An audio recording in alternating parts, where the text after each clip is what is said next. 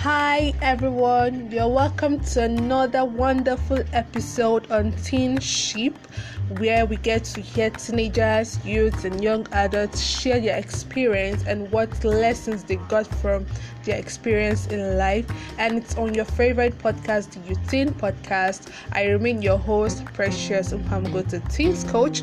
And today we'll be um, looking at the second part of what we started last month, where we talked about victory over identity crisis that was led by one of our speakers as a um, person of Miss Abiai Mesomachi, where she spoke about how she was able to, you know, have victory over her identity. So today we're going to be looking at the second part. I hope you've not forgotten that every third Wednesday is actually for teenship. So I want you to just sit back, relax, and enjoy everything that comes your way. Bye.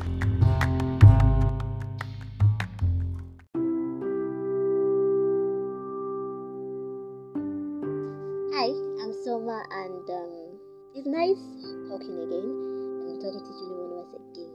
So I mentioned last time I um a lot of people have been like um I know who I am, I know I'm royalty, I can see myself through Abba's eyes. What about times when I feel guilty about who I was or the mistakes I made? And let me start with this thing. You made a mistake doesn't call you or doesn't make you a mistake. Now we all make mistakes, but that doesn't make us a mistake. Get that? So, because you made some silly errors at some point, you're not defined by that.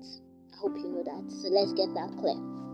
So, this day, I, if two of my friends actually sent me a message on Messenger at two different times, they all asked the same thing. What, um, what made you change? Like, how did you change? Like, when did you become this different person? And I'll sometimes I'll pretend like I don't understand what you're saying. And they'll be like, when did you get so engrossed in God's work? And I'll be like, first, was I a sinner, sinner, sinner like that? That people are so surprised that I love God. That was on the lighter mode.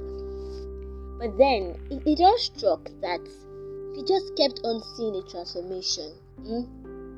But they kept on judging me from who they knew me to be. And it hurts. And so Every night, I tend to just ruminate about things and talk to the Holy Spirit. Not always, He's the one that brings up the discussion. So this night, the Holy Spirit was just talking to me, and uh, I felt the enemy question me and be like, What right do you have to talk to God?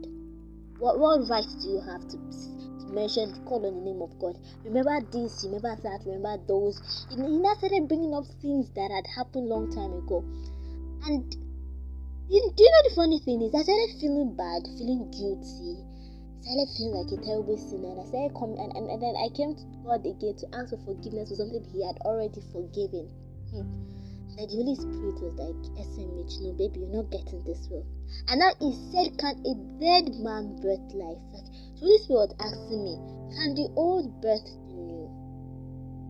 And he literally said, When God saved you, He didn't just cancel all the sins against you, He didn't just give you your freedom, He remolded you.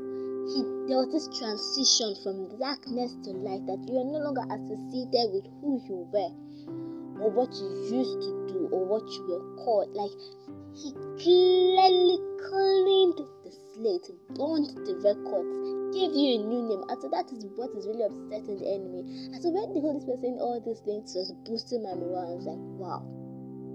Wow. So not just was I freed. Now imagine a, a, a criminal goes to jail and then someone with authority and power comes and is like, okay, I free you records um, cleared against him, and then he comes out. A lot of people see him as an ex-con, but God doesn't see him as that, or the person in authority doesn't see him as an ex-con. Rather, the person in authority sees or gives him this new identity and calls him by a different name, in a different light, in a different way, and then he says, "I don't know who you were." Because who you were has nothing to do with who you are. Like there is this discrepancy you can't be associated with the two. And that is why Second Corinthians 5:17 makes sense that if any man be in Christ, he's a new creature, and then the old has gone. and then the new is what is present. And so, because there is nothing called an old, then how come do you, how come you're feeling guilty for something that doesn't exist? Think of it. So next time the enemy lays such accusations against you, ask him why he's so bothered with your guilt and your sin. Ask him why he's trying to intimidate you with guilt because I believe the enemy is feeling so bad and so guilty and he wants to rub it off on everybody. So if you don't understand the fact that God did not just save you, He gave you a new identity, He gave you a new name, a new stance, a new status, the enemy will make you feel guilty for nothing. And I mean for absolutely nothing. Because God did not just save you, He remade you, like He remolded you, like He rebranded you. Think of a business that gets a branding. That is what God did with you.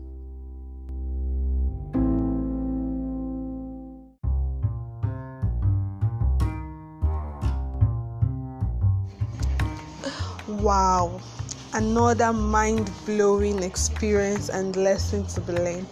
I believe you all enjoyed every part of this story and experience that our speaker shared, and I know that you would have picked one or two things to learn from. So, if you feel or if you want other young people like you to be able to share in your experience and get lessons from your own stories and experience, I want you to just, you know, send a voice message via Anchor app or you reach out to me on my Facebook page at the Coach or my Instagram page at precious underscore Youth I'll be willing to always, know, attend to you and give listening ears to all your stories and experience because I personally I also learned from this.